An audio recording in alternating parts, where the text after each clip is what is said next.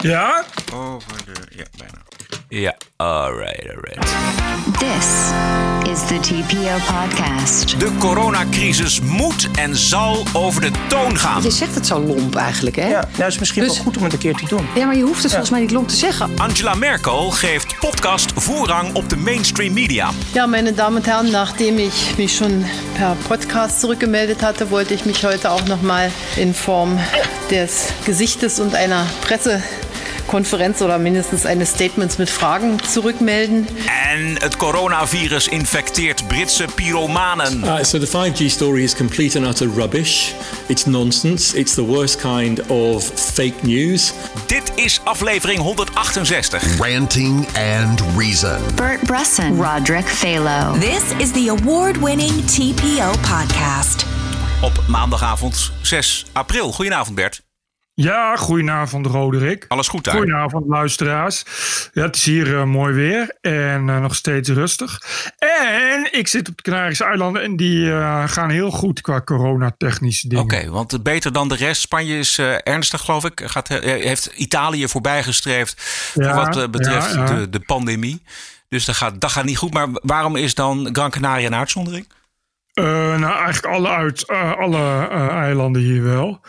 Eh, ja, dat heeft natuurlijk vooral mee te maken dat het eilanden zijn. Ja. En dat er op de steden na, de, de helft van Gran Canaria woont in Las Palmas. En die andere helft wonen allemaal een kilometer uit elkaar. Dus dan is het iets Die minder niet tegen. met- Nee, en ik geloof dat Spanje heeft zeven of acht regio's. Dan gaat het al heel goed. En de Canarische eilanden horen daarbij. Oké. Gaat het? Ik viel een doos om. Maar dat komt door de draad van mijn koptelefoon. Ik stond op en dan is altijd trekt die draad iets mee. Vandaag het nieuws, las ik en hoorde ik, dat de grens tussen Nederland en Duitsland weliswaar open blijft. Maar sinds de jaren 80 niet zo gecontroleerd gaat worden als vanaf vandaag. De Duitse bondskanselier Angela Merkel op de persconferentie van vanmiddag. Die Grenzkontrollen zwischen Bayern und Österreich werden anders aussehen als zwischen Nordrhein-Westfalen und den Niederlanden. Liegt das an den Ministerpräsidenten oder was ist der Unterschied? Naja, wir haben ähm, zum Teil Wünsche der Ministerpräsidenten gehabt. Ähm, das galt für Bayern. Da waren die Grenzkontrollen ja schon im bestehend aus anderen Gründen. Aber auch Baden-Württemberg und das Saarland und Rheinland-Pfalz hatten darum gebeten. Sie haben eine sehr, sehr enge Abstimmung ähm, zwischen den Niederlanden und auch Belgien und Nordrhein-Westfalen und im Falle von Niederlanden auch Niedersachsen gehabt und haben darum gebeten, ähm, auch sich den Verkehr anschauend, dass dieses Grenzmanagement jetzt so beibehalten werden kann. Grens met Oostenrijk was al dichter dan de grens met Nederland. Nederlanders die naar Duitsland reizen, die moeten een dringende reden hebben. Maar de grens blijft wel open. Eh, Bert, weet jij, eh, eh, heb jij de tijd überhaupt nog meegemaakt dat er grensposten waren? Ja, ja, ja. Nee, ik heb wel volgens mij nog wel gezegd in de rij gestaan. Ja, hè? Laatst had ik een weekendje in de Achterhoek. En in de Achterhoek, daar heb je nog op de grens... nog van die putjes, van die schuttersputjes... waar ze dan vroeger de smokkelaars in de gaten hielden. Oh ja. En die liggen, ah, die- die- weg, je kunt daar langs fietsen. Dat, is een, eh, die fiets, dat fietspad heet ook de grensweg. Die schuttersputjes, dat zijn natuurlijk ja, een deel van een museum. Maar daar zie je dus nog, eigenlijk gewoon, kun je gewoon met, met, met eigen ogen zien hoe die grens in de tijd bewaakt werd. Sinds de jaren 70 is, zijn die, eh, die schuttersputjes niet meer bemand. En sinds de jaren 80 eh, wordt er ook niet meer gecontroleerd. En sinds 93 volgens mij is dat helemaal verdwenen. En toch wordt er nu weer gecontroleerd. Dat is toch een raar gevoel. Ja, het is al een tijdje gaande bij andere landen. Maar België, België heeft eh, eh, alle, alle voor, voorheen eh botensmokkelaarroutes zijn nu, de, al die weggetjes zijn nu helemaal afgesloten met betonblokken. Ja, dit is toch een raar idee? Dit is een raar Ja. gezicht, toch? Het lijkt wel een beetje Eerste Wereldoorlog-achtige achtige toestand. Dit, dit, is, het, dit is zeg maar het Europa wat, wat Wilders en Baudet graag willen. Volgens mij. Ja, en eh, dit is eh, lekker succesvol weer. eh, EU. Lekker vrij verkeer van mensen en goederen in de Schengenzone. Oh nee, toch niet. Nee, nee dat, is, dat, dat lukt dus niet. Want dit zijn helemaal, dit zijn dus echte eh, Europa diehards die dit soort maatregelen nemen. Angela Merkel is er daar dus een van. En, Ja. het, en het klopt wat je zegt. Dus het, het is eigenlijk heel duidelijk dat eh, de, het Europa zonder grenzen. eh, Ja, daar moet geen vi- virus doorheen fietsen. Nee, het is ook wel duidelijk dat uh, het Europa zonder grenzen, dat uh, is toch niet oneindig. Wat toch een beetje voorspeld was door iedereen. Maar ja, als het op andere dingen aankwam, uh, dan ja, moest het grenzeloos blijven. Maar ik ben blij te zien dat het toch nog kan, überhaupt, grenzen. Grenzen, grenzen sluiten, ja, precies. Ja. Dat het nog überhaupt mogelijk is. Ja. Nederlanders die naar Duitsland reizen, die moeten een dringende reden hebben. Ze kunnen in de grensstreek de vraag krijgen van bijvoorbeeld een Duitse agent of een bezoek echt nodig is. Maar dat blijft verder zonder gevolg. Dus je krijgt geen boete. En Merkel verwacht dat het verkeer in de grensstreek tot pendelaars beperkt blijft. Ja, het zullen we ook. Is het niet nog steeds gewoon veel goedkoper om daar te tanken ook? Nou, dat weet ik niet of dat inmiddels zo is. Maar ik kan me nog wel uh, een snelweg herinneren daar bij Oberhausen. En daar gaan toch ja. wel echt met uh, 120, 130 kilometer per uur auto's uh, richting Duitsland. Ja, en, en hoe dat, ga je die controleren? Ik, ik, ik, maar ja, dat, dat deden ze altijd ook bij. Dat krijg je van die mobiele teams. Die dan gewoon oh ja. op goed geluk auto's eruit pikken.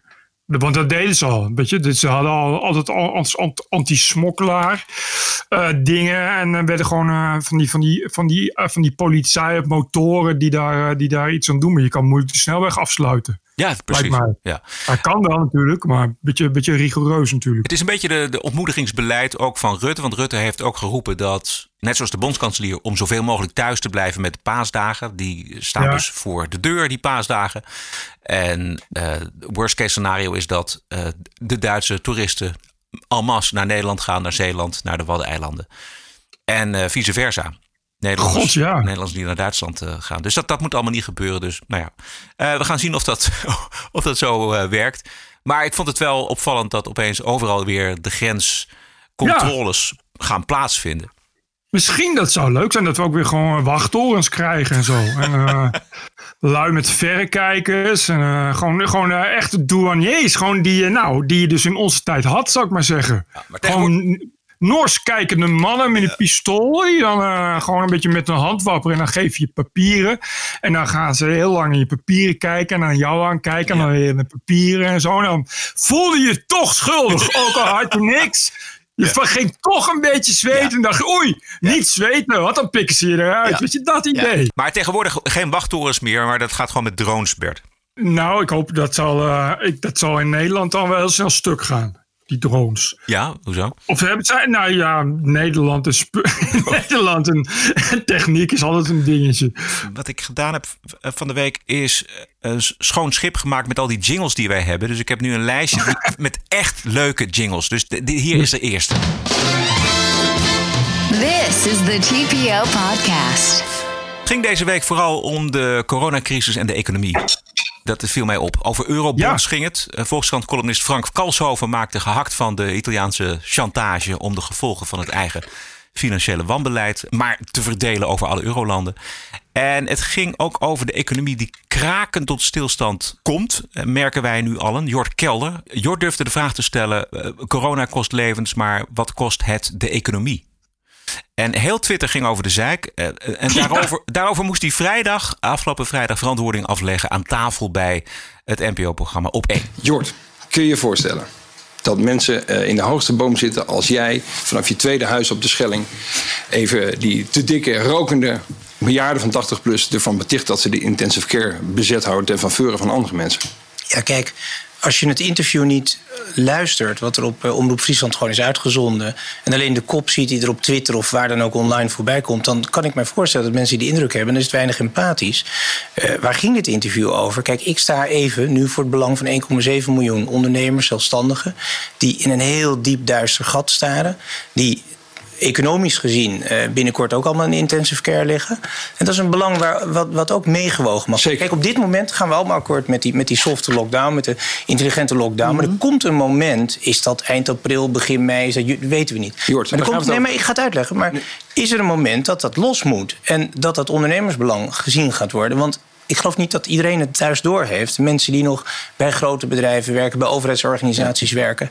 Er gaan duizenden, duizenden, duizenden bedrijven failliet dat ja. we die niet oplossen. Jort Kelder, even terug naar het begin. Je bent een zeer ervaren mediaman. Je weet als geen ander hoe dit ja. werkt. Dus jij weet ook als je, als je nee, nu ben ik even, als je een Jortje neemt, iets te kort de binnenbocht, iets te scherp aangesneden, dan weet je dat dat reuring veroorzaakt. Ja, precies. Het gaat om de reuring Het gaat helemaal niet om de inhoud, het gaat om de reuring. De toon gaat het. Het gaat om de toon. Letten we op de toon. De emoties. Nee, De emoties is het onderwerp. Welke presentator is dit, in godsnaam? Dit is een van de nieuwe presentatoren. Ik ben even zijn naam Ja, kwijt. precies. Ja. Ja, ik, ik, terwijl ik lag, ik vond het echt eh, geweldig. Ik zag al die ophef. En dan zie je op Twitter, is dat dan trending topic. Dus dan klik je erop. Ik, had dat verder niet gehoord. En dan zie je dat iedereen dan boos is op Jort Kelder. Ik vind dat echt zo grappig. Want dan eh, iemand anders, de e- ander medium vroeg dan aan eh, Jort Kelder van... ja, wat vind je er eigenlijk van? Maar die Jort, die kijkt verder niet op Twitter. Dus die, en ik ken Jort. Dat is iemand die daar verder... Dat, dat zegt hem helemaal niks, je ophef.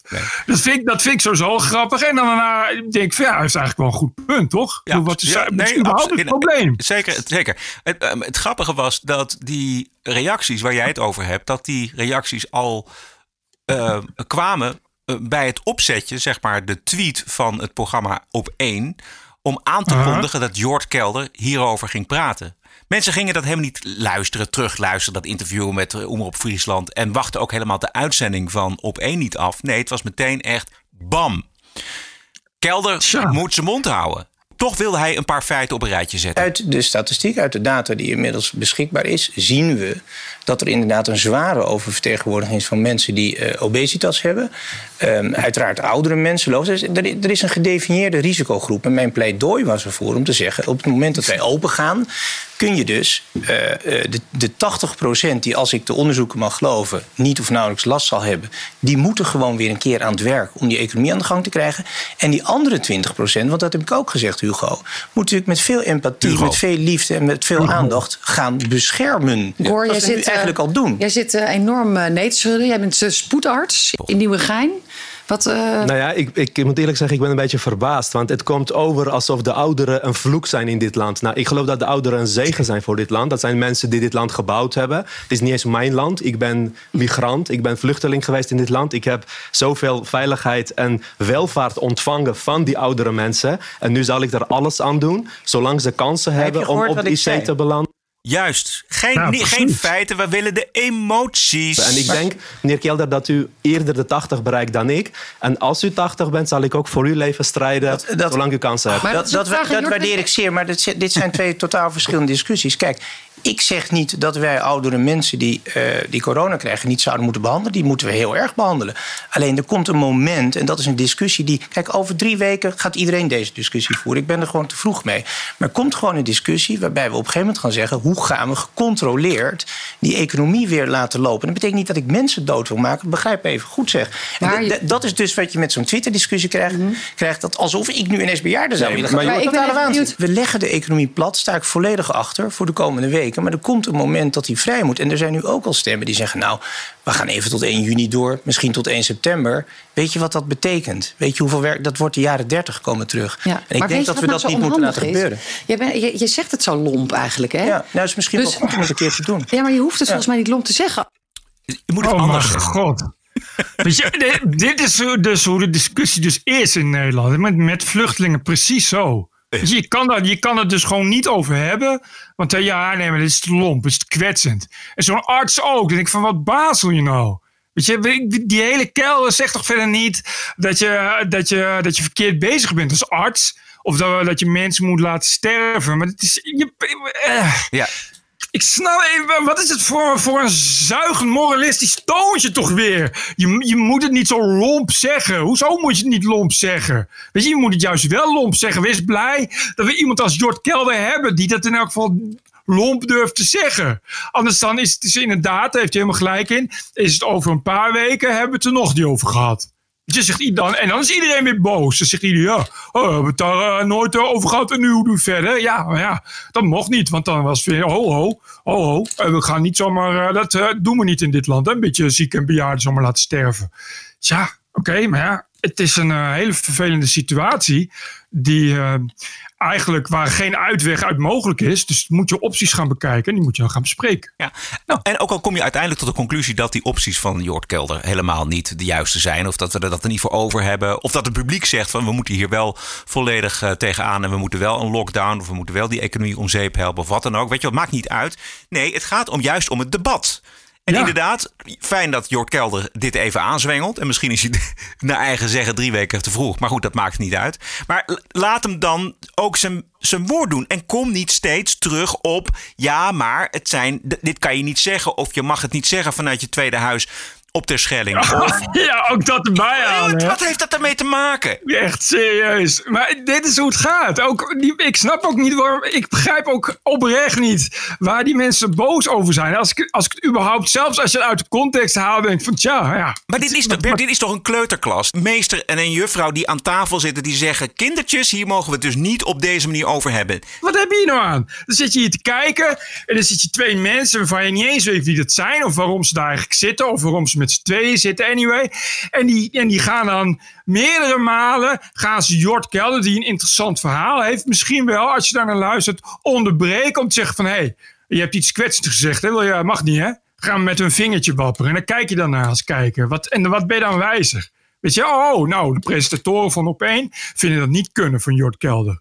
Tja, oké. Het nodig iemand uit om, om, een, om een goed gesprek te voeren met, met Kelder Ja, daarover. Inhoud. Die arts, die arts die zegt letterlijk: Dit mag je niet zeggen, want dat is kwetsend. Want ik ben vluchteling en ik ben heel blij met al deze mensen die ik genees. Ja. Dus wat is dat voor een, voor een emo-porn? Wat verder helemaal niks te maken heeft met de inhoud van wat Jort Kelder vertelt. Hartstikke leuk en heel goed ook dat vluchtelingen arts worden op de spoedeisende hulp. Wat is het voor, voor, voor, voor een pathetisch gezwatel? Oh, nou, oude mensen daar zijn. Daar, het is gewoon het punt dat je, eh, dat je op een dag weer allemaal weer aan het werk moet. En dat we iets moeten. En dat je dan moet gaan bedenken: wat, eh, wat moeten we nu? En als blijkt dat het met name mensen boven de 80 zijn. Of, of, en of mensen met heel veel overgewicht. Kom je inderdaad. Ja, en niet onderuit om te gaan zeggen: eh, wat moeten we die. eh, ja, weet je, wat moeten we daarmee? Hoe, hoe gaan we dat oplossen? Ja, sorry. Kijk, het, het is, wat hij voorstelt is gewoon op een gegeven moment een evaluatie van de maatregelen die wij nemen. Ik spreek ook eh, iedere dag heel veel ondernemers in mijn buurt voor RTL Z. En die hebben het echt heel Ja. erg moeilijk. En die redden het wel een, nog een maand, maar daarna wordt het heel krap. En de vraag is of de Nederlandse overheid dat allemaal kan, kan bijstorten. Bovendien, je houdt gewoon je huur. Je houdt een deel van je personeelskosten hou je. Dus dat moet allemaal betaald worden. En die ondernemers die zien dat, eh, met, eh, die zien dat heel zwart in. Maar laten we een, een moment afspreken dat we gaan evalueren en gaan kijken gewoon wat kost het en wat zijn de maatregelen nog, staan die nog in verhouding tot eh, het economisch leed wat we om ons heen zien. Maar Precies. dat mag je dus niet zeggen op de Nederlandse televisie. Nee, maar dat is kwetsend. Dat is, dat is een verkeerde toon. Dat is kwetsend. Dat is lo- lomp. Aan die tafel zat ook staatssecretaris Paul Blokhuis. Nou ja, aan tafel. Hij zat eigenlijk op schoot. Eh, de staatssecretaris had een filmpje namelijk meegenomen... waarin hij een bezoek brengt aan een opvang voor de daklozen. En eh, die daklozen die moeten nu ook binnen blijven. Er zijn allerlei initiatieven om ze op te vangen, zoals een hotel in Zaandam, waar u vandaag te gast was. We gaan eens even kijken. Ja, iedereen is welkom. Ja, maar... Elk, elk mens stelt mee. Hoe, hoe bevalt dat? Heerlijk. Mooi hè? Heerlijk, echt. Ik, ik, Lekker eten ook op goede bedden? alles is perfect. Ik heb niks te klagen. Ik heb onder de Ja, want meegemaakt. als je, als je hier weggaat, kan het bijna alleen maar slechter worden. Daarom. En dat weet ik zeker dat het gaat gebeuren. Was dat nou een soort cynisch grapje? Het kan alleen maar slechter worden. Deze mensen hebben al heel lang niet meer zo'n heerlijk bed gehad als in een hotel. Ja, maar dat is toch ook letterlijk wat er gebeurt dan, Ja. Sophie? Ja, Sophie. Dankjewel, ja, Sophie. Sophie. Minister Hugo de Jonge die moet het dan doen met een eigen vlog. Maar deze staatssecretaris die krijgt zijn filmpjes gewoon gedraaid in een journalistiek praatprogramma. Sophie. Hart, hartverwarmend ook, Sophie. Ik vind, ik vind haar heel dapper. Dapper, dat vind ik dit mensen als Sophie. Dit Sophie Hilbrand. Wat ik zo opvallend vind en, en gênant is dat dus een minister, die wordt dus gefilmd. Die mag dat meenemen naar zijn programma. Dat wordt op zijn programma getoond. En hij noemt haar Sophie. Ja. En eh, zij hem waarschijnlijk Paul. Ja, het is echt een hele mooie kritische journalistiek. Waar zouden we zijn zonder Hugo en Sophie op één? Een andere Hugo, minister Hugo de Jonge, die doet dat dus ook, hè? Ehm, vloggen, vooral over zichzelf. En soms, soms, soms met behulp van collega's, zoals de minister van Defensie, Ank Bijleveld. Zeg Ank, ik durf het eigenlijk bijna niet te vragen, maar ik zoek nog een leuke intro voor mijn vlog. Zou je misschien... Tuurlijk. Hallo allemaal. Wat fijn dat je er bent. Heel goed, heel goed. Hugo Borst en Adelheid Rozen maken een vierdelige documentaire reeks over de ouderenzorg. En ze logeren in verzorgingshuis De Leeuwenhoek in Rotterdam. Om daar van binnenuit in beeld te brengen hoe het ertoe gaat. En voor een van de afleveringen mocht ik met ze meekijken en meehelpen. En we hadden mooie gesprekken over liefdevolle zorg en wat dat betekent. In een overal en met een kwast in de hand, dat wel. En dat is best een ongewone setting. Maar mooi om eraan bij te kunnen dragen. En ook fantastisch dat we het allemaal kunnen zien. Hoe minister Hugo de Jonge hieraan bijdraagt. Ja, weet je, als je je ook afvraagt van uh, uh, waarom, waarom is het allemaal zo simplistisch? Hè? Als je net die Hugo en, en Hugo en, en Sofie hoorde, waarom, waarom, waarom zijn er zoveel simplistische programma's op de televisie? Dat komt omdat er een simplistisch publiek is. En als je je afvraagt waarom, nou, dan kijk je hiernaar. Dit is omdat onze politici ook, weet je, dit is het niveau. Dit is gewoon het gemiddelde niveau van Nederland. En daar speelt Hugo de Jonge keurig op in. Dat vind ik wel heel netjes. Dat iedereen ook, nu Hugo de Jonge leert begrijpen, op, op op voorbij Bassin Adriaan niveau. Het is toch een schaamteloze manier van jezelf profileren op deze manier? Ja, hij moet dat denk ik. Maar van wie? Ja, van de, man, er zitten de, achter, elke, achter elke minister zitten 123 uh, communicatietypes Oh, ja. en, uh, en voorlichters. En nou, je weet hoe het gaat. Dik serieus. Dan komen dus komen er vier verschillende bedrijven die allemaal uh, verstand hebben van social communication. En dat is allemaal met Engelse termen waar niemand wat aan heeft. Die komen een idee pitchen. pitchen. En dit idee is als beste uitgekomen. Want hier bereik je elke Nederlander mee. Serieus, zo gaat dat? Je denkt toch niet dat Hugo de Jonge op een dag denkt: laat ik eens gaan vloggen? Absoluut niet. Dit is een, een communicatiebolwerk waar mensen de hele dag dit soort verschrikkelijke dingen aan het uitdenken zijn. En het wordt altijd, dat is, dit is altijd hoe het gaat. Weet je, ik noem mij maar zo'n stukje overheidspropaganda dat niet erg is. Zie je? Nu blijft het stil. um, Even over de economie nog. Voor wie een informatieve en leuke podcast zoekt over de corona-effecten op de economie, die kan ik oprecht de podcast Ongekend in Vredestijd aanbevelen met de economen Matthijs Bouwman en Daan Ballegeer uit België. Klein stukje. Oh. Ik heb wel eens uitgerekend hoe belangrijk nou die sectoren zijn voor de economie die nu verplicht stil liggen. Dus zeggen de horeca, de reisbranche, groot deel van het winkelbedrijf, uh, de kunsten hè, en de musea. En als je daarvan het bijdragen aan het BBP bij elkaar optelt, dan kom je op ruim 7 procent. Dus eigenlijk is ja, misschien wel zo'n 7 procent van de economie is stilgelegd. Um, het allerdiepste diepste kwartaal van de kredietcrisis, in het begin van 2009, hadden we een krimp van 3,5 procent. Dus in die zin is dit in potentie is het het misschien wel het dubbele. En dan heb je nog niet eens over de spin-off effecten. Mm Mhm, -hmm. Maar alleen de sectoren zelf, misschien wel het dubbele van, uh, van wat we toen hebben meegemaakt. Dit is de eerste aflevering. Er komen er meer onder auspicium van BNR. Alles uh, komt aan bod. Ook de kans dat er uh, misschien wel een einde komt aan de, aan de euro. Dat zou ook zomaar kunnen. Matthijs Bouwman is heel goed, sowieso. Precies. Alleen Arnold Heertje was beter, maar ah. die is niet meer. Ja. Die was wel oud geworden trouwens. Ja. Maar heel, oh, wacht, uh, heel even nog over, uh, over die economie. Want uh, ik, het is, ik vind het wel interessant, want het punt is een beetje... Jort heeft gelijk, maar het probleem is dat je de, de virusdeskundigen hebben ook gelijk. En ik vind het een, een soort doodenge catch-22 antwoorden. Ja, dat want, is het. De, want elke keer iedereen die zegt van ja, we moeten het opengooien... of in elk geval weer beginnen, want economie... dan zeggen die virusdeskundigen zich allemaal... ja, als we dat doen, dan, dan zijn we weer terug bij af. En dus op een gegeven moment, ik heb, op een gegeven moment is het of we worden allemaal ziek, of we gaan er allemaal aan omdat we geen economie hebben. Maar in beide gevallen is, is de uitkomst 0,0. Nou, ik denk dat we nog niet genoeg weten van de effecten van hoe het in Nederland gaat, bijvoorbeeld, maar ook hoe het in Zweden gaat, waar gewoon alles open is, volgens mij. Zo'n beetje bijna ja, alles. Ja. Um, ik, ik, ik ben natuurlijk absoluut geen viroloog en ik, ik, ik pretendeer absoluut niet te weten wat het is. Maar als, als in Nederland de Nederlandse aanpak enigszins succesvol is, dan betekent dat dat uh, de afstand die we tot elkaar houden, dat dat uh, goed is. Uh, we komen elkaar wel tegen in de supermarkt en op, op straat en andere zaken. Maar dan zou je eventueel kunnen zeggen, nou laten we kijken. Laten we bijvoorbeeld ja, de restaurants zo indelen dat je minstens twee tot drie meter van elkaar ja. zit. Hè? En dan kijken wat voor effect dat is. En als dat, als dat nog steeds de curve flattent, dan zou je kunnen zeggen, nou, dan zou dat misschien in een, in een café ook kunnen of iets dergelijks. Ik noem maar wat, weet je. Of scholen, dat is natuurlijk vooral een heel erg belangrijk punt. Omdat die kinderen weer naar school kunnen, dat die ouders ja. weer aan de slag ja. kunnen. Ik, um, kijk, ik heb mijn enige persoonlijke referentie is de RTL-redactie. RTL als bedrijf is zo goed als leeg. Uh, iedereen werkt thuis. Maar voor sommige beroepen, functies, uh, zoals uh, presentator en eindredacteur en zo, dat, ja, kun je dat niet thuis doen. Ja, ja. Um, dus er werken wel degelijk op de redactie, werken er mensen. Maar die zitten allemaal heel ver van elkaar. En, en alle deuren staan open, dus je hoeft geen deurklinken vast te pakken, weet je wel. Dus op die manier probeert RTL het, het zo veilig mogelijk te maken voor iedereen. En ja, als dat dus werkt over laten we zeggen dat we daar enig zicht uh, in hebben over een maand, dan zou je die economie ook weer wat kunnen laten vieren. Dat leek me dus ook. Weet je, maar je, natuurlijk is er een gedeelte wat je, wat je verliest. Dus weet je, uh, uh, ja, evenementen of, of ja. dingen waar mensen veel bijeenkomen. Dat is natuurlijk een probleem. In musea, maar dat zou je dan nog kunnen reguleren trouwens. Ja. En ik, ik las dat de grote luchtvaartmaatschappijen zeggen we hebben tot eind mei. Daarna storten we in. Maar ja, dus je kan moeilijk weer al die mensen in het vliegtuig ja. duwen. Ja. Dus, maar ik, dat, dit dacht ik dus ook. Van ja, want je hebt natuurlijk. Uh, ja, je kan thuis blijven werken. En je kan natuurlijk gewoon, gewoon regels instellen.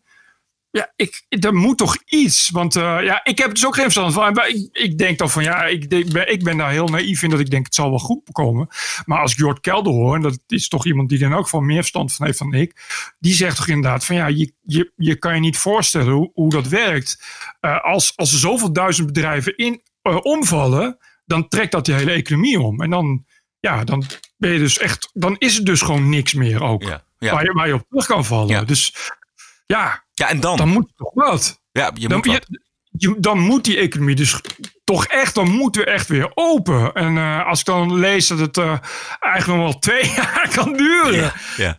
Dan denk ik, ja, Jezus, dat is toch wel, dat is toch wel een echt een grim, grim situa situation. Want als je, uh, zelfs als je doet zoals jij nu zegt, hè, en zelfs uh, vanuitgaan dat iedereen zich daar keurig aan houdt, dan nog is er een groot gedeelte wat dan omvalt, wat dan wegvalt.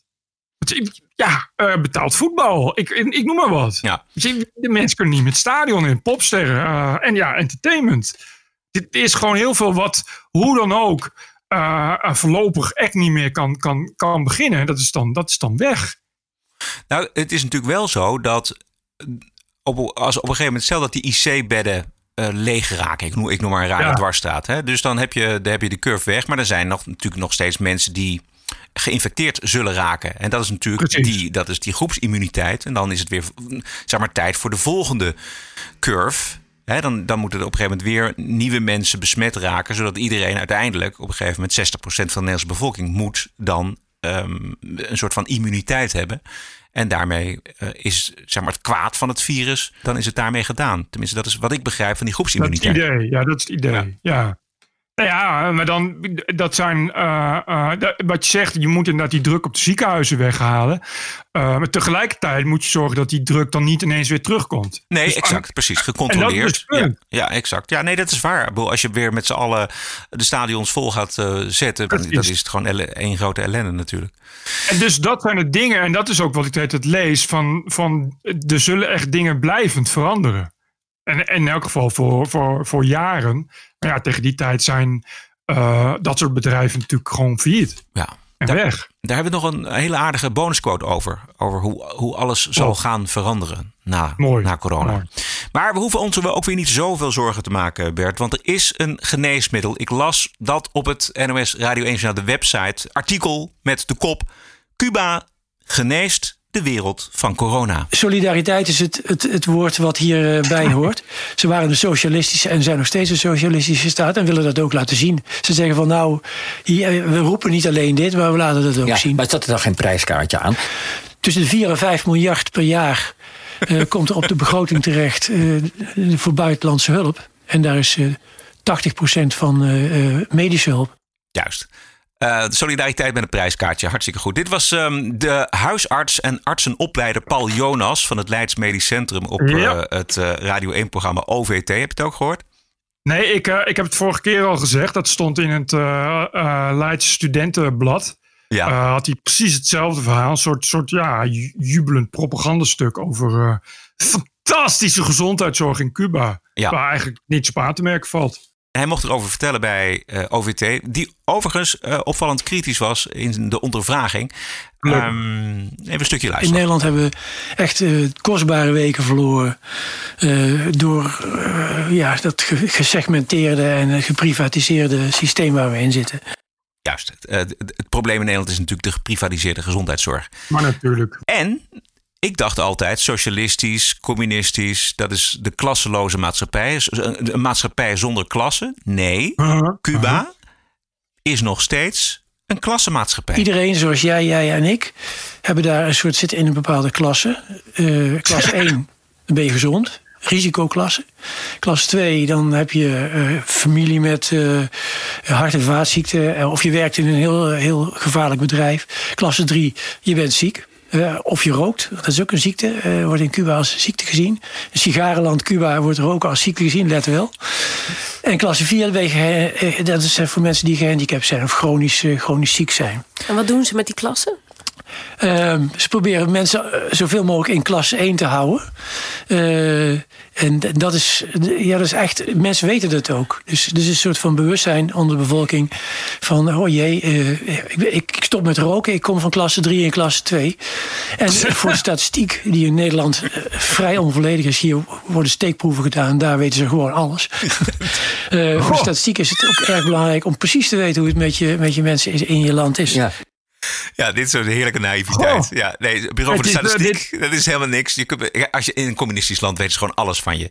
Dit is wel uh, klassiek. Dit is een beetje, een beetje Muliciaanse uh, voor, voorliefde voor uh, Cuba. Maar dat ja. is al wat heel lang geleden. Ja. Dit is een useful idiot. Daar zal Raúl Castro erg blij mee zijn. Heeft hij netjes gedaan. Terwijl het is voor een gedeelte is het zo. ik bedoel, als je het bekijkt op de kever beschouwt, doen Cubanen het heel goed qua gezondheidszorg. Dat komt dus onder andere door een repressieve overheid. Die namelijk altijd weet of je wel of geen sigaar opsteekt. Ja, dus, exact. Uh, en ze hebben inderdaad uh, ja, veel huisartsen. Dat zie je bijvoorbeeld dat zie je nu in Amerika. Hè, dat het probleem is. Uh, mensen die ziek zijn, die gaan naar eerste hulp. Je hebt daar geen huisarts of zo, weet je. Je hebt er geen, geen tussen...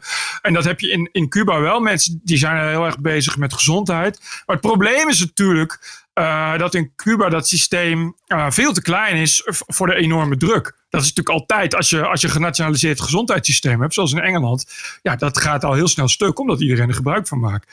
En als je, ja, je kan het gewoon vragen. Er zijn voldoende, ook in Nederland, mensen die uit Cuba gevlucht zijn, die kunnen je precies vertellen hoe de gezondheidszorg in werkelijkheid uh, zo geweldig is in Cuba. Dat betekent namelijk dat je, als je naar de apotheek gaat, dat er drie soorten medicijnen zijn. En een heleboel anderen die komen uit het buitenland, maar die kun je niet betalen als Cubaan. Weet je, dus dat is, dat, is hoe, dat is hoe de werkelijkheid in elkaar zit. En dat is bij die ziekenhuizen net zo. Nou, bovendien dus is het ook zo dat waarschijnlijk uh, als jij in klasse 4 zit of in klasse 3 en je rookt een sigaar. Uh, dat je voor bepaalde zaken helemaal niet in aanmerking komt om nou, je, je, richting uh, klasse 2 en klasse 1 te krijgen. Nou en of, je moest dus ook weten hoe ze daar met, uh, met, met ernstig psychiatrische patiënten omgaan. Weet je, daar uh, zou, daar zou Ceausescu in, in Roemenië in jaren tachtig nog, nog bleek bij wegtrekken. En het is ook maar net, ja, als je naar Havana gaat, dan is het allemaal leuk en aardig. Maar als je op het platteland woont, moet je niet denken dat je even zomaar kunt opgenomen worden in een ziekenhuis. Dat kan wel, dan kom je in een ziekenhuis terecht waar de afgelopen 80 jaar niet is schoongemaakt. En waar wel de bedoeling is dat je zelf je dekens meeneemt. Dus ja, maar ja, dat hoor je dit soort useful idiots natuurlijk niet zeggen. Nee. Ik ben 2001 ben ik in Cuba geweest, uh, daar rondgereden. Daar kwam ik op een gegeven moment ook bij een familie. En uh, die huizen die hebben zulke dunne muren om ook elkaar te kunnen uh, beluisteren. Hij vertrouwde zijn buren niet helemaal. Dus we hebben over heel veel onderwerpen niet kunnen spreken. Onder andere niet over de gezondheidszorg in, in, in Cuba. want ik heb die man op een gegeven moment de oren van het hoofd gevraagd. Ja. Daarvoor moesten we echt een stuk het strand op om gewoon alleen te zijn. Zeggen. Ja. Die weet ook wel beter. Nee, ja, maar dat is... Ik vind het, weet je, dat, ja, het, ja, het is een beetje, een beetje typische Michael Moore naïviteit, is het, weet je wel. Dit is dan een samenleving en dan hebben ze de uh, gezamenlijk gezondheidszorg en dat werkt uitstekend. Oh, dan moeten wij dat ook hebben, weet je. Terwijl je denkt van, ja, je, je, ja, de enige manier om die samenleving te handhaven is natuurlijk door keiharde dictatuur. Zo, je kan niet ja, het is, het is zo'n heel rare naïviteit zit daarachter. Ja, ja. Ik snap dat gewoon niet. Ja. We gaan een onderwerp doen wat helemaal niks met corona te maken heeft. This is the TPO podcast. Ja, dat dacht je maar. In Groot-Brittannië gaan er eh, 5G-zendmasten eh, de fik in. Omdat... In Nederland ook. In Nederland ook, ja precies. Vertel even Bert. Nou ja, ik weet niet wat het was vandaag. Maar er was dus, eh, iemand had geprobeerd, geprobeerd, en het is voor gedeelte gelukt, een, een, een eh, zendmast, een 4G-zendmast. Want 5G is er nog niet in Nederland. Dus die had een eh, 4G-zendmast proberen eh, aan te steken. Althans, de boel was verbrand en er stonden overal leuzen tegen 5G. Dus men gaat ervan uit dat het 5G-gekkies zijn. En dat kan goed kloppen, want in Groot-Brittannië zijn er dus al een aantal zendmasten inderdaad vernield. Door, Maar, maar wacht, eh, even, wacht even.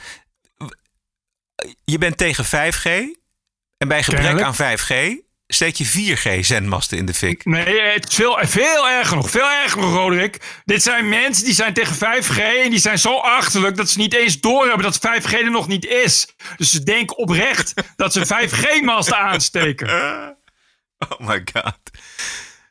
Oh. Met, met als gevolg dat, dus dat er echt vitale infrastructuur verloren gaat. Want ja, de, de, de ambulance en de politie en eh, de gewone belgebruikers maken allemaal gebruik van die masten die nu de stuk gaan. En dat komt door, ja, ik weet het niet. Het is een, eh, de afgelopen week is het natuurlijk echt, echt, nou, echt, echt een curve gewoon stijl omhoog van complotdenkers. Uh, en uh, het is nu dus. En het was, het was al zo dat heel veel mensen, of heel veel, een groepje wappielui, die zijn tegen 5G. Dat vind ik dan nog niet eens heel raar. Want ja, je, ik begrijp nog wel dat mensen daar zich zorgen over maken. Want ja, anders moet je vertrouwen op de overheid. Weet je wel. Die Chinese overheid vooral. ja, precies. Er komt huren wij ook nog eens een keer bij. Dus nou ja, ja, ja, goed dat die mensen zich dan zorgen maken over 5G. Het is allemaal leuk en aardig. Maar wat je nu krijgt zijn dus mensen die geloven dat corona wordt veroorzaakt door 5G. Hè? Ja, die denken dat 5G dat veroorzaakt corona. Of en als het niet wordt veroorzaakt, in elk geval verergert. En nou, er zijn natuurlijk nu allemaal stromingen. Er zijn mensen die denken dat Bill Gates het patent heeft op coronavirus, wat niet zo is. En dat het daarom Bill Gates het 5G wil uitrollen, want daardoor kan die makkelijke testen en straks een eh, vaccin op de markt brengen, wat allemaal niet waar is, maar dat geloven ze toch allemaal. Uh, andere zijn mensen die zeggen van ja, 5G, uh, dat maakt mensen ziek. Als je geen 5G hebt, dan is iedereen gewoon, uh, kan het virus aan, want het zijn nieuwe, nou ja, noem het allemaal maar. Het, je kan het zo gek niet bedenken. Uh, het is zelfs een bekende acteur, Woody Harrelson, wat verder een heel, heel goed acteur is. Ja, maar... die zegt nu van ja, 5G, 5G en corona staan met elkaar in verband. En die roept dat gewoon doodleuk openlijk op. Ik wou net vragen, zijn er meer bekende mensen die dit propageren? Want die, ja, steeds meer. Ja. Dat is dus het erge. Maar noem eens, noem, noem, eens, noem eens nog meer mensen. Ook in Nederland? Ik, nee, in Nederland valt het wel mee. Ik, uh, er zitten wel wat, uh, wat influencers, maar dat zijn dan weer van die rappertjes. Ja. Die, uh, die nou, ik, volgens mij Lange Frans, die doet het al jaren. Die, dit, weet je, er zitten een aantal die zijn sowieso al altijd van de conspiracies. Dus hier valt het natuurlijk perfect onder, dat begrijp je. Ja. Dat is natuurlijk het hele punt waar het om gaat. Is, is dat ze uh, ja, de overheid natuurlijk niet vertrouwen. En uh, die ziekte, die, dat corona, uh, daar zijn ze heel bang voor. Wat begrijpelijk is. Dus probeer houvast te creëren door een complot te bedenken. En dan zijn dit natuurlijk twee mooie dingen die je mooi in elkaar kunt steken. Want daar hebben ze ook hè, het stuk 5G. Dat begon dan daar met uitrollen. begon precies op de dag. Ja, ja, ja, het begon in Wuhan. In Wuhan was de eerste 5G-mast, et cetera, et cetera. Ja. kijk, ben, ja. mensen mogen dat natuurlijk allemaal bedenken. Eh, zolang ze niet uh, de boel in de hands gaan steken. En uh, wat jij noemt, namelijk het probleem die dat oplevert. Als je 5 en 4G-zendmasten in de fik steekt. Daar heeft ook de directeur van de Britse gezondheidszorg het over. Die is woedend. De Britse gezondheidszorg, die NHS. Uh, so the 5G story is complete and utter rubbish. It's nonsense. It's the worst kind of fake news. The reality is that the mobile phone networks are absolutely critical to all of us, particularly in a time when we are asking people to stay at home uh, and to um, not see uh, relatives and friends. Uh, but in particular, those are also the phone networks that are used by our emergency services and our health workers. And I'm absolutely outraged, absolutely disgusted. Uh, that people would be taking action against the very infrastructure that we need to respond to this health emergency. Uh, it is absolute and utter rubbish, and I can't condemn it uh, in stronger terms than that. Ja, precies wat hij zegt. Ja. Ja, ik bedoel, wat je zegt, ja, weet je, als mensen, als mensen daar een idee over hebben, dat zal wel. Dat is op zich al erg genoeg, maar goed, daar doe je niemand kwaad mee. Maar dit is wel echt terreur. Ja, dit is Ik terreur. dit- Dit is dit gewoon aanslagen. Dit, is gewoon een, dit zijn echt terreuraanslagen. En het is. eh 5G is er nog ineens. Weet je, in, dat moet nog geveild worden, de 5G-frequenties. Dus waar ben je dan mee bezig? Als je, weet je, dat. Ja, en ik, ik, moet, ja, ik maak me er wel zorgen over. Dat het, eh, het gaat wel, eh, wat ik zeg, ik heb de laatste week echt wel echt pijlsnel omhoog zien gaan. Eh, De krankzinnigheid. ja, de krankzinnigheid. Ja. Ik, ik- ja, weet je, dat is. Dat maar wat is, doe je er tegen, Bert? Wat- ja, ja, dat is dus het probleem. en Niks. En ik ben er echt geen voorstander van om, om, om te gaan censureren. Maar dat is wel wat je aan de, in de hand gaat werken op deze manier. Je gaat er echt, op deze manier ga je echt, echt dan krijg je dat eh, eh, Facebook en, en YouTube doet het al. Je kan bij YouTube al, als je nu een filmpje maakt met eh, 5G eh veroorzaakt corona, dan haalt YouTube het gewoon weer weg. Ja, ik en heb- Twitter en Facebook gaan volgen, dat weet ik nu al. Ja, toch heb ik ze gezien, ook in voorbereiding voor de show. Eventjes gekeken naar die beelden, die staan nog steeds. Maar dat zijn dan beelden van Sky en van andere nieuwsorganisaties die dat, die dat wel tonen. En dat is natuurlijk weer, dat, daar eh, varen de pyromanen weer wel bij. Want die willen niks liever dan eh, hun fik op de tv. maar ja. Maar goed. ik- Ja. Ja, nee, maar en, en, en weet je, ik, wat ik zeg, ik ben er echt geen voorstander van. Maar en dat is net als met Jensen. Je, wat die gast uitkraamt, dan denk ik, Jezus Christus, dat is best wel kwalijk soms. Maar ja, dan denk ik, wat moet je. Je kan ook, ik, je kan ook niet zeggen, eh, we gaan Jensen verbieden. Weet je, dat, dat is nog erger. Ja. En dat, dat vind ik het probleem. Dat, je, dat, je, dat, je, dat elke oplossing voor die kwaal is, is nog erger dan de kwaal zelf, volgens mij. En maar het zegt, ik, ik vind dat het iets zegt. eh, en daar maak ik me het meeste zorgen over. En het is altijd al zo geweest. Ik bedoel, ik zit al heel lang op, op internet. En eh, TPO trekt het ook erg aan, dit soort mensen. Dus ik zie er heel veel. En ik krijg er ook heel veel binnen. Eh, maar de laatste tijd is het wel echt heel erg geworden. En dan denk ik van ja, het zegt volgens mij ook wel iets over het onderwijs in Nederland. Het, het zijn soms wel logische aannames die mensen niet meer doen. En dan denk ik van ja, dat vind ik wel zorgwekkend. Mensen die een wantrouwen hebben richting de overheid, dat die eh, maar al te graag en gretig eh, dit soort eh, theorieën Eens. tot zich nemen. Ja. Bedoel, Of ze nou goed Eens. geïnformeerd zijn of niet. Bedoel, je hebt ook hele goed opgeleide mensen die hierin geloven. Ja, ja, ja absoluut. Dus ik, ik, ik betwijfel of je dit kunt sturen. Het enige is wat je, wat je wel. Nee. Hè, dat is, je, moet, ja, je moet misschien wel grenzen stellen. In, zeker als het gaat om, om, om in de fik steken en eh, oproepen tot. ehm, eh, ja, ha- haat en, en, en dit, Nou, soort, dit soort. En geweld. Het, het punt is natuurlijk dat niemand letterlijk oproept van ga die massa in de fik steken. Het punt is dat er, dat er eh, een beetje zoals Woody Harrelson, dat er mensen zijn die zeggen ja, 5G staat in verband met, met coronavirus. Jullie, jullie krijgen corona.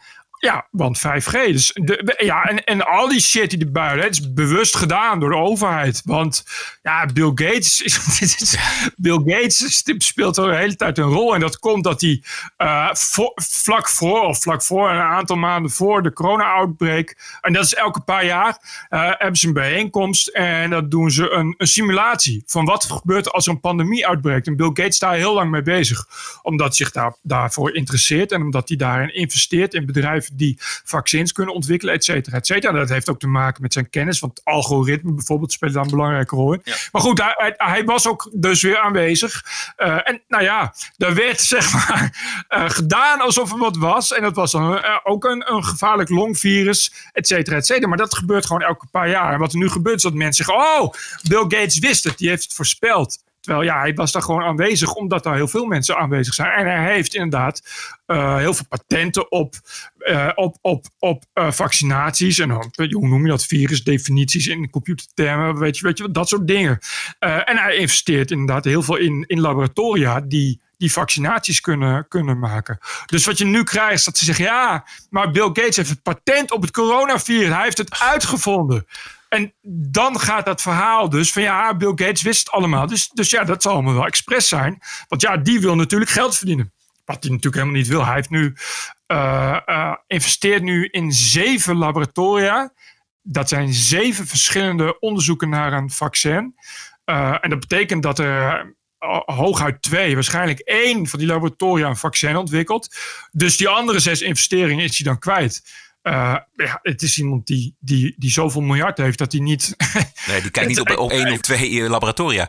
Maar hij heeft natuurlijk niets uitgevonden. Dat is, en als ik, ik af en toe lees het, dan word ik gewoon helemaal gek van. Die domheid is echt, dat is soms wel echt pijnlijk. Ik snap niet hoe je, hoe je dat kan bedenken. Ik snap echt oprecht niet hoe mensen het voor elkaar krijgen om te bedenken dat 5G en corona met elkaar hebben te maken. Dat vind ik echt weerzinwekkend. Labour heeft een nieuwe leider. De Britse Partij van de Arbeid eh, die heeft um, eindelijk Jeremy Corbyn aan de kant geschoven. Onder zijn leiding mocht Labour uitgroeien tot een partij voor antisemieten. Dat kunnen we rustig zo zeggen. Joodse partijleden die er nog waren, die moesten met eh, persoonlijke bewaking naar partijcongressen. Uh, tot er geen Joodse partijleden meer over waren om te bewaken. Desondanks werd Corbyn door de sociaal-democratische familie, ook hier in Nederland, als een groot licht gezien. En de nieuwe leider heet Keir Starmer. En die ziet het toch eventjes wat anders. We have to face the future with honesty. Anti-Semitism has been a stain on our party. I have seen the grief that it's brought to so many Jewish communities. On behalf of the Labour Party, I am sorry. And I will tear out this poison by its roots and judge success by the return of our Jewish members and those who felt that they could no longer support us. Netjes. Heel netjes. Hij was vijf jaar procureur-generaal, hoofd van het OM dus in Groot-Brittannië. En uh, moet de partij van uiterst links weer terugbrengen naar het midden. Nou, een hele klus heeft hij voor de Dat is een hele klus. Hij is met 56% van de stemmen gekozen. En hij moet het heel voorzichtig aan doen, volgens mij. En ook uh, voldoende steun houden onder de diehard uh, Corbyn-fans. En dan heel langzaam die partij richting het, het, het normaal brengen. Ja, maar ja, dat antisemitisme eruit werken, is, dat lijkt me een hele klus nog. Ja. Want dat zit dus heel diep.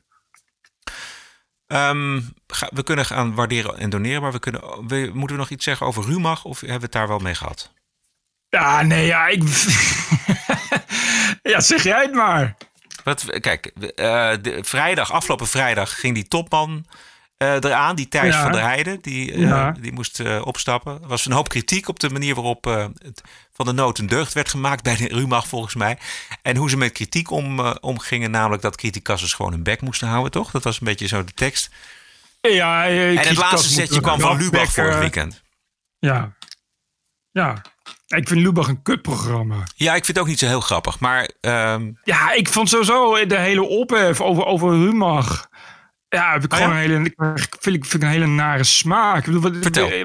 Nou ja, dat is, kijk, dit zijn jongens die, uh, uh, die gewoon al jaren doen wat iedereen op het internet doet. En dat is, dat is, dat is um, memes delen en van elkaar jatten. Alleen zetten zij dat op een, op een t-shirtje. Nou, dat, en uh, om, om redenen die ze zelf ook niet weten, werd dat enorm populair. We hebben echt een miljoen volgers op Instagram. En ik geloof dat er uh, uh, 16 mensen werken of zo. Dus het is echt een enorm bedrijf geworden. Met, met, met, met lauwe shit. Ja, ik, ik, ik heb ook nog nooit een leuke tekst van, van Rumach gezien. Maar ja, ik denk dat de mensen die uh, dingen van Rumach kopen, dat zijn de mensen die ook graag spreuken bij de Action kopen om aan de muur te hangen en zo. Dus daar is een, in Nederland, zeker in Nederland, een enorm publiek voor. Ja, uh, uh, en dan is het er ineens, is het omdat het een Rode Kruisactie is, waar dan uit blijkt dat Rumach, ja, Geld, iets te geld veel verdient. Ja, iets, iets, Ja, iets te veel geld ja. verdient bovenop. eh, maar ja, ook, ook een beetje op een slinkse wijze. Want eh, je moet dan. Ja, je moet dan. eh, je betaalt dan. voordat je, je. Je wordt eigenlijk gelokt met een goed doel. Even heel simpel gezegd. En dan denk je van nou, daar ga ik je mee. En, het, en Ja. Rumach die presenteert zich ook als hoeder van de goede doelen. En vervolgens dan ben je eh 25 euro, 26 euro lichter. Alleen al voor Rumach en niet voor het Rode Kruis. Maar het was iets minder volgens mij. Maar Oké, nou goed, hij heeft het dan, eh, kijk, ze hebben dat, dat hebben ze echt onhandig Maar waarom, waarom mag je dat niet aankaarten? Dat vind ik toch. Nee, dat, dat- nee, nee, luister. En eh, dan eh, prima, dan mag je dat, dat mag je aankaarten. En Quote heeft het ook gedaan. Dat was gewoon heel netjes. Dat is, dat vond ik echt, dat is wat Quote heeft gedaan, was gewoon prima journalistiek. Je belt die lui en zegt van ja, luister eens. Wij hebben het idee, en we hebben ook andere mensen gesproken die zeggen van ja, het is, het is raar dat jullie daar, eh, eh, het is raar dat jullie daar, daar dan geld over verdienen. Nee, dat is prima. Maar ik, vind die ophef, vind ik echt een typische morele ophef, omdat we gewoon allemaal graag de beste willen zijn in deze tijd als het over dan het Rode Kruis gaat. Als het over het goede doelen gaat, dan is iedereen, ik wil nog beter in mijn goede doelenleven staan dan jullie. En dan is, is er uitgerekend zo'n programma als Lubach, wat dan al een kutprogramma is. Ja, ik vind dat, ik vind dat goedkope, goedkope, goedkope moreel, Ja, ik moreel begrijp het niet. jammer. Ik begrijp niet dat je het een met het, hoe je het een met het ander verbindt. Waarom zou je niet mogen zeggen, aankaarten wat Quote dan doet, maar wat Lubach ook gezegd heeft van nou, dit deugt niet, dit klopt niet, wat jullie doen. Nee, ja, het- hoe zou, ja, maar dan ben je dus degene die zegt het deugt niet. Ja, ja, kijk, Quote, kijk, Quote heeft gewoon gezegd van hoe zit dat? Leg het uit. Lubach, ja, ik vind is, is een soort, ja, een soort, soort sloopprogramma van, van kijk eens, ze hebben iets stoms gedaan in tijden waarop mensen niet willen dat ze iets stoms doen. Nu gaan we ze eh, nog harder aanpakken. Geen stijl had het ook al gedaan. Wat ik ook al niet begreep, dat is al uitgerekend wat mij betreft een medium dat dat moet opnemen voor Rumach. Juist omdat die jongens van Rubach, die Thijs, ja, je kunt van alles van hem vinden, maar hij heeft destijds altijd de kloten gehad en een ruggengraat om niet bij, bij morele ophef te gaan bukken. Hij heeft altijd gezegd, ja, oké, maar doe wat ik wil. En als jullie dat niet leuk vinden, flikker dan maar op. Nou, dat vind ik gewoon heel netjes. Prima als je dan eh, eh, eh, tot de conclusie komt dat ze bij het verkopen van, van, van Rode Kruis shirtjes iets te veel geld achterhouden. En dat ze dat in elk geval niet netjes communiceren. Maar dan wordt dan aan verknoopt dat zou eigenlijk ook nog heel slecht zijn omdat ze teksten hadden. Nou, dat vind ik echt. Dat heeft hij ook altijd gezegd. Van ten eerste, Ja. ik ben geen journalistiek bedrijf. Dus waarom moet ik, moet ik mij aan. Ik, ik bedoel, ja, tuurlijk had ik teksten. Dat is wat iedereen Ja, doet. nee, tweede, het is ja. een grijs gebied. En dan komt uitgerekend een programma als, als Lubach. Als we het dan toch over ideetjes hadden hebben. Komt dan vertellen aan het volk dat Rumach niet deugt. Nou, ik trek dat gewoon niet. Ik vind dat gewoon. Ik vind dat, ik vind dat benepen NPO-moralisme. En er was een, nog iets wat Rumach niet echt mee had. Was namelijk dat zij dat mensen die daar kritiek op hadden op hun eh, manier en op. Want je mag iedereen bekritiseren. Hè? Dat, is, dat, daar zijn we het over eens. Dus Ja, ehm, ja, als, je, nee. als jij vindt dat Rumach jat, of als je vindt dat ze eh, te veel eh, vragen bovenop een goed doel, dan moet je daar, mag je daar iets van vinden. Nee, zegt Rumach, dan moet je je bek houden. Hè, dat, dat, ze waren ook niet makkelijk met het kritiek accepteren. En volgens mij Nee, is, is dat het laatste zetje geweest voor Geen Stijl en voor Lubach om daar dus op te gaan reageren. Als je ook geen kritiek mag leveren, nou reken maar, dan gaan we dus kritiek leveren. Nou ja, goed, maar daar moet, daar moet vooral geen stijl zeggen. Kom op zeg. Wie, eh, ik bedoel, het is toch prima dat... Nou ja, kijk, weet je, kijk, het is, ik, weet niet hoe groot het bedrijf is. En ik begrijp, zoals die, die jongen nu opgestapt is, begrijp ik. Want op een gegeven moment zeg je van, ja, je wil. Want ik begreep dat bijvoorbeeld eh kaarten maken Hallmark, wat een internationaal bedrijf is, die ging ook eens alle artikelen van Rumach uit het assortiment halen. Dus ja, dan ga je dat wel voelen. Eh, maar ja, ik kan wel... Kijk, het punt is dat die jongen, die Thijs, die komt uit, uit iets wat ooit klein was. Uit een, uit een social media omgeving waarin het gewoon hard tegen hard is. En ja, en, en, Nee, maar, en Bert, hij- Bert, nog even, want ik begrijp, wat is jouw punt nou? Wat, waar- waarom, waarom kun je niet als Geen Stijl of Lubach of Quote gewoon kritiek hebben op een organisatie waarvan je, waar je iets van vindt? Waarom mag dat niet? Waarom kan dat niet? Je mag er wel kritiek op hebben, maar ik, ik vind het overkomen als moralisme nogmaals. En bij Maar- van welke, welke moraal is dat dan? Welke moraal? Ja, de moraal dat je, dat je geen teksten zou mogen jatten. Of de moraal dat je misschien wel oei, oei, oei, iets terugzegt. Als iemand heel veel kritiek op je leeft. Nou, ik begrijp het wel. Weet je, iedereen kotst dat, dat, dat, kotst dat eh, Rumach uit. Dus die Thijs, wat zijn, wat, zijn, wat zijn kindje is, hij is een baas, zegt iets terug. Nou, dat is erg. Ga het knopje van een stoplicht likken. Oei, oei, oei, oei, oei. Nou, dat is wel echt, eh, echt een babymoord hoor. En eh, ja, die zegt van hou je grafbek. Nou, dat kan ik wel begrijpen. Als je twaalf uur lang alleen maar achterlijke, achterlijke lui voor je krijgt. Die, die dingen zeggen waarvan ze de helft nog niet begrijpen. Dat je dan op een gegeven moment iets terug gaat zeggen. Wat is daar erg aan? Weet je, ik begrijp die kritiek niet. Dat komt door Van Geen Stijl en Lubach. Dat zijn mensen die niet anders doen dan kritiek leveren. Nu levert iemand kritiek op hun kritiek. En dan mag dat ineens niet. En dan gaat het over, ja, hij had teksten. Nou, dat zal eh, inderdaad nog nooit gebeuren op het internet. Daar heb ik ook nog nooit eerder gezien dat iemand anders dat doet. En ja, en hij probeert geld te verdienen aan het Rode Kruis. Ja, wat denk je dat anderen dat niet doen? Weet je, tuurlijk, tuurlijk gebeurt het. Hij is alleen zo dom om het, om het niet goed te doen. Hij is alleen zo dom om het niet goed te verbergen. En dan denk ik van, waar gaat het over? Het gaat toch niet over een bedrijf dat blijkt in, eh, stiekem in wapens te handelen om baby's dood te schieten, is het wel? Ik vind die morele ophef erover gewoon treurig. Ik zie het morele er niet van. Ik bedoel, ik, bedoel, de, Niet? Heb je, heb je dat sowieso niet als je Lubach kijkt? Ik namelijk wel. eigenlijk ik- alleen maar. Ik vind het geen. Ik vind, er wordt zeker nu het er erg publiek meer is, wordt het pijnlijk eh, duidelijk hoe weinig humoristisch het programma is. Dus eh, wat dat betreft. En, en ik weet zelf ook wel dat ze dingen jatten. Zeker. En iedereen jat van elkaar. Maar dat is niet mijn punt. Ik heb kritiek op een organisatie. Dat je dat ehm, gewoon ehm, aan de kaak mag stellen. Nee, maar het is niet alleen aan de kaak zetten. Het is ook duidelijk, is, is het, het moet kapot. En dat, dat is wat, wat mij erin tegenstaat. Dat is wat je daarin proeft. Ja, ja. Weet je, da- da- dan, dan laten we allemaal met z'n allen heel lang op, op Rumach. Laten we hopen dat het kapot gaat. Want ja, Rumach is stom. Ja, ja. Tja, ik ik vind, het een, ik vind het juist een voorbeeld van een succesvol bedrijf. Tja, Die B- BN'ers die dan allemaal oproepen tot eh, binnenblijven. Eh, dat was een idee van Rumach. echt? Ja. Oh, dat wist, dat wist ik. Nee, ja, Ja, maar dat zeker. zeg, nee, nee, maar ik, ik, dat geloof ik meteen. Maar dat is, ligt helemaal in lijn met de doelgroep van Rumach. Ja. Bedoel- bedoel, Dus, maar, maar dan mogen we toch ook zeggen dat dat verschrikkelijk is? Ja, nee, maar dat is, hoeft toch niet meteen het hele bedrijf kapot? Nee. En hoezo? Ik begrijp, kijk, dat is wat ik bedoel. Ik begrijp niet dat het een item is voor Lubach. Er wa- waren er items op of zo. Ja, ik weet het niet. Ik begrijp je punt. Ehm, En, en nou ja, maar ik, ja, ik hou ervan. En je, je- ja, je kan zeggen. Waar- het is niet, waar hou je van? Nou, die, die manier waarop hij, waarop hij gewoon terugslaat, ondanks dat het een bedrijf is. Dat is zeggen, ja, flikker maar op. Ja, we hou je grafbek dicht. Kap eens met zeiken. Ja, ik, ik, ik vind het wel oké. Ja, kijk, hij heeft het, eh, hij heeft het. En dat hij heeft het ook gedaan in een tijd dat alle andere bedrijven bij drie tweets op hun knieën gingen en sorry zaten. En hij gaat er dan gewoon overheen. Ja, dat waardeer ik gewoon heel erg. En dat is dan wat ik in Rumach dan ook waardeer. over waarderen gesproken. Ja, ik heb, het- ik heb er twee. Oké, leuk. TPO Podcast.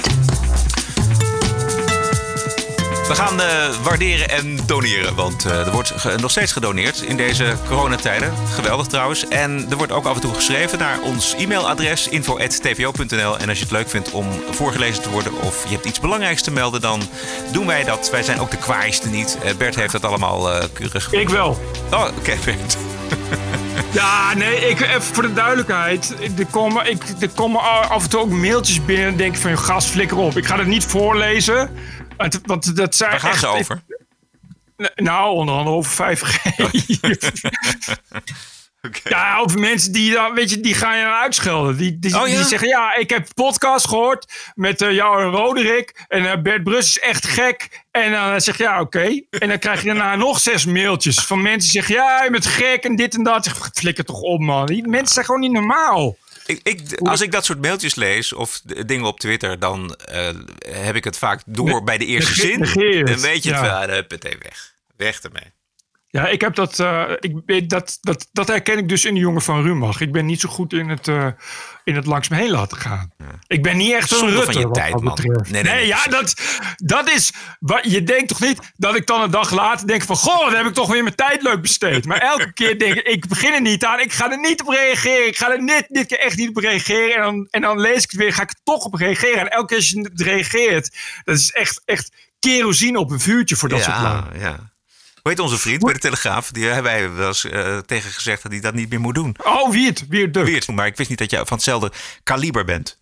Ja, daarom ben ik ook van Twitter afgegaan. Oh ja, precies. Anders ja. houdt het nooit op. Maar dan, eh, ja, nu krijg je dan weer, weer dit soort mailtjes binnen van, eh van lui. Hoe dan ook. Oké, die gaan we niet voorlezen. Hebben we ook leuker Nee. binnengekregen? Ja, ja, ja. Mark van Dijken. Allerbeste Bert en allerbeste Roderick. Verfrissend, scherpzinnig en aanstekelijk. Met alle plezier steun ik dit geluid, zo nu en dan met een donatie. Ook in deze gure tijden geeft jullie TPO, TPO Podcast de nodige lucht in die benauwde media shitstorm.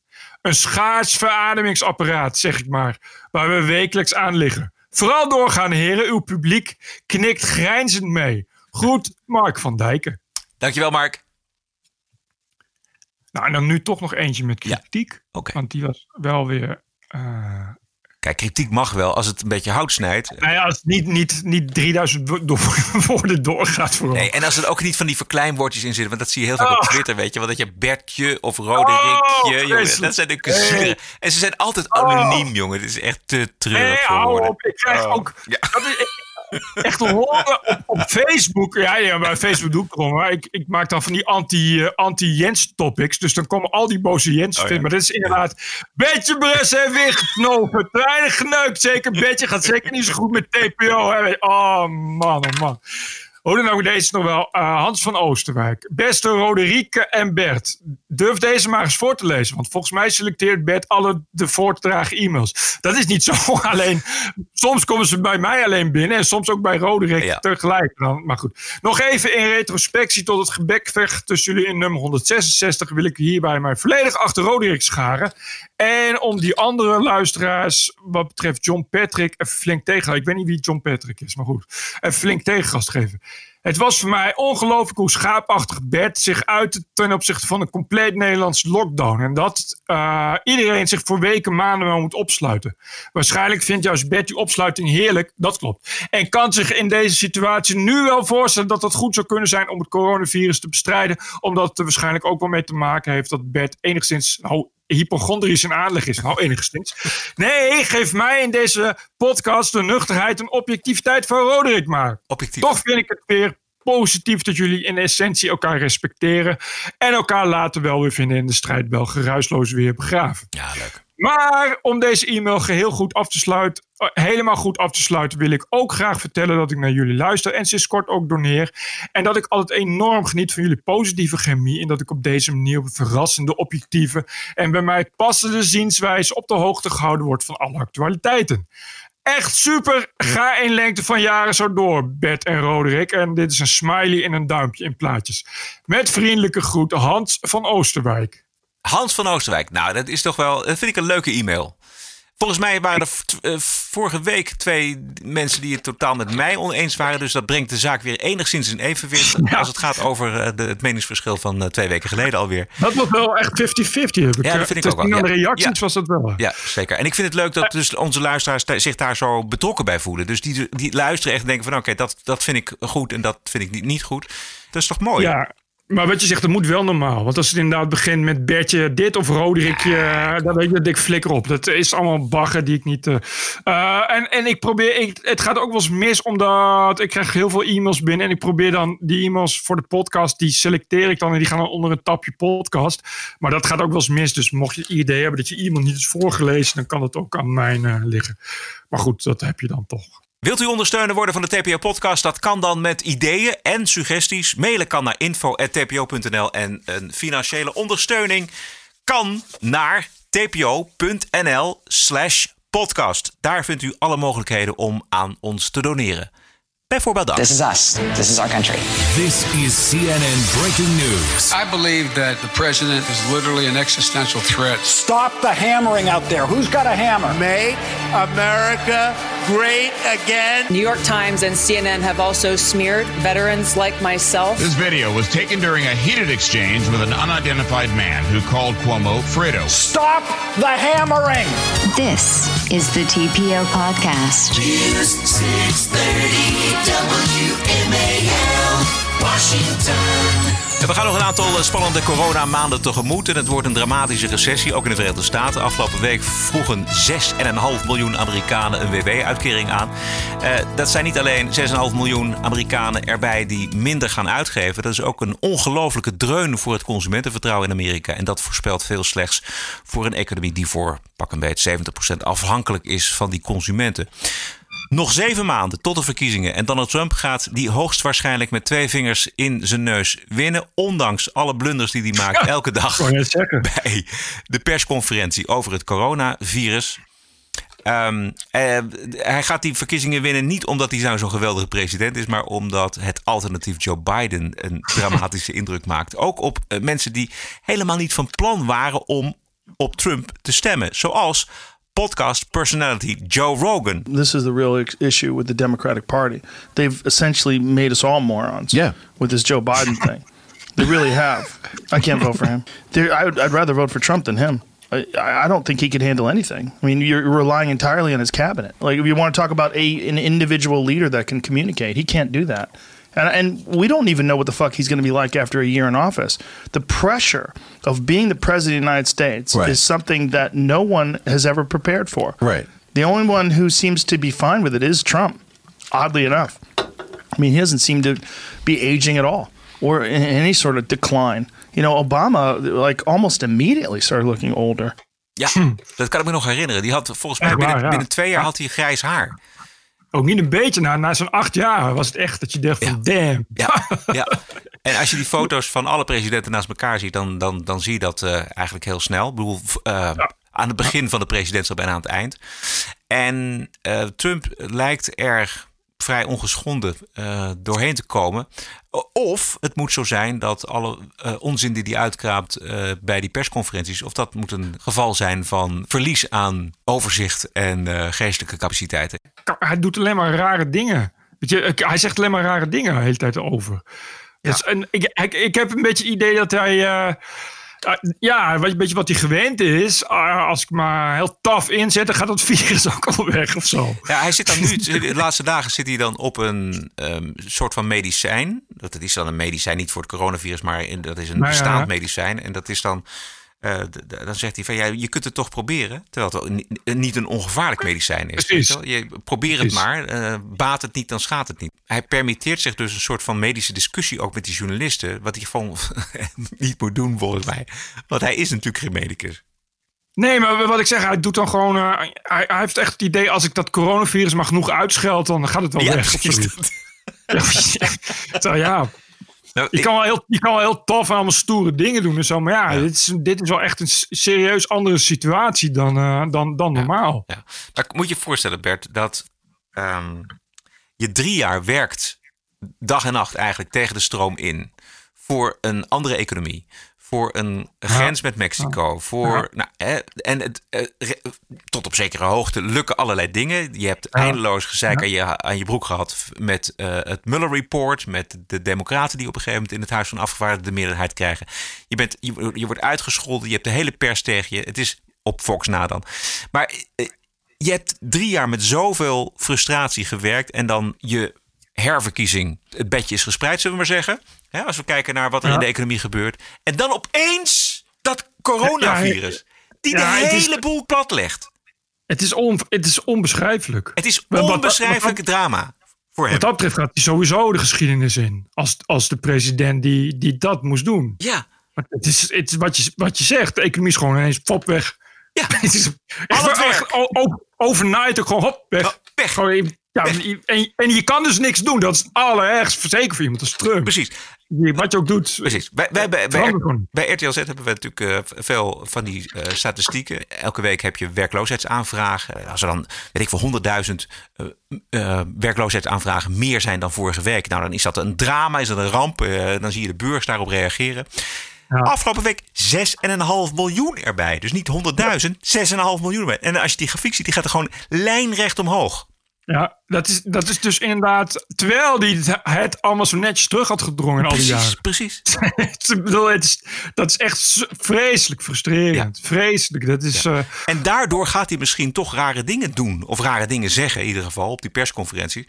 Hij, op een of andere manier, hij kan er niet mee uit de voet. Nee, hij heeft er geen grip op. Nee, ook. exact, dat is het. En dat hoor je ook terug, omdat hij de hele tijd eigenlijk zegt: "En we gaan morgen weer alles openen. Weet je, morgen, morgen gaan we de economie weer laten draaien. Terwijl het kan niet. Bert, ik heb alleen nog een bonusquote. Hebben we nog iets? Mooi. Ja, is dat goed?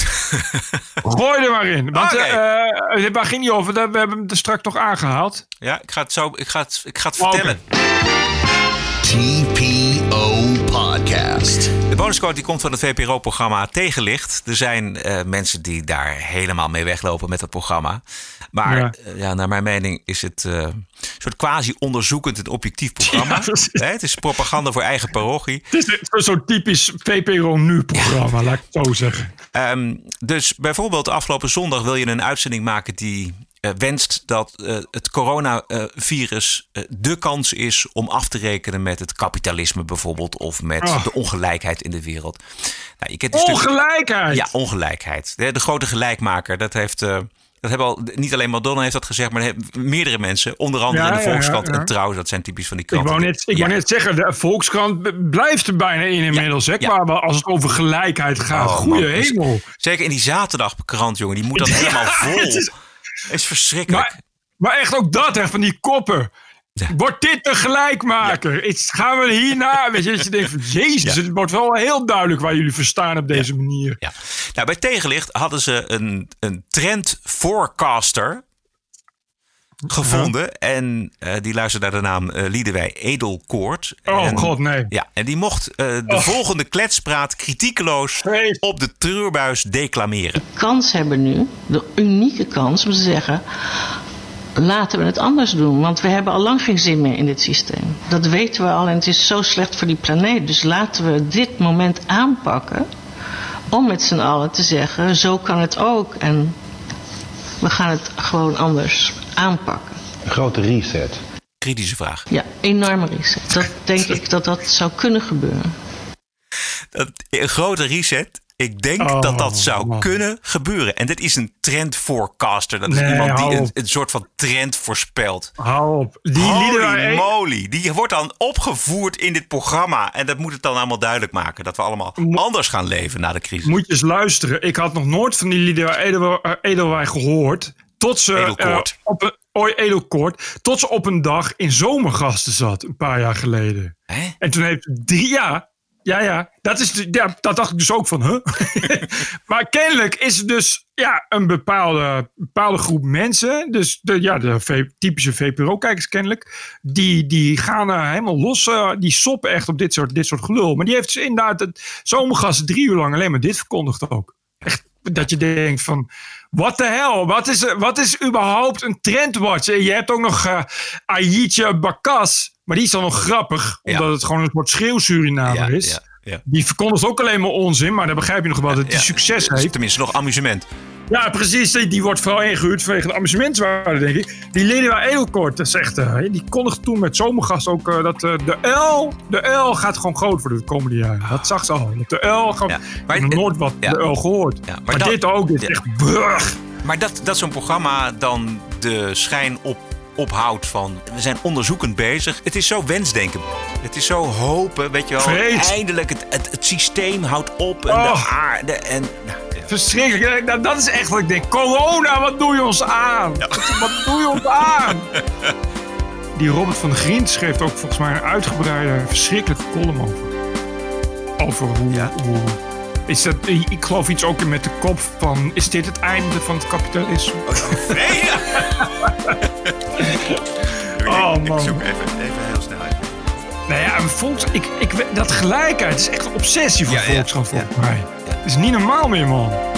Tot zover aflevering 168. Commentaar mag naar info.tpo.nl. Financiële ondersteuning wordt zeer gewaardeerd. Echt zeer gewaardeerd. Wilt u doneren? Ga dan naar tpo.nl slash podcast. Wij zijn terug dinsdag 14 april. Heb een mooie week en tot dinsdag. En hou afstand. TPO Podcast. Bert Bruson, Roderick Balo, ranting and reason. There are everyday actions to help prevent the spread of respiratory diseases. Wash your hands. Avoid close contact with people who are sick. Avoid touching your eyes, nose, and mouth. Stay home when you are sick. Cover your cough or sneeze.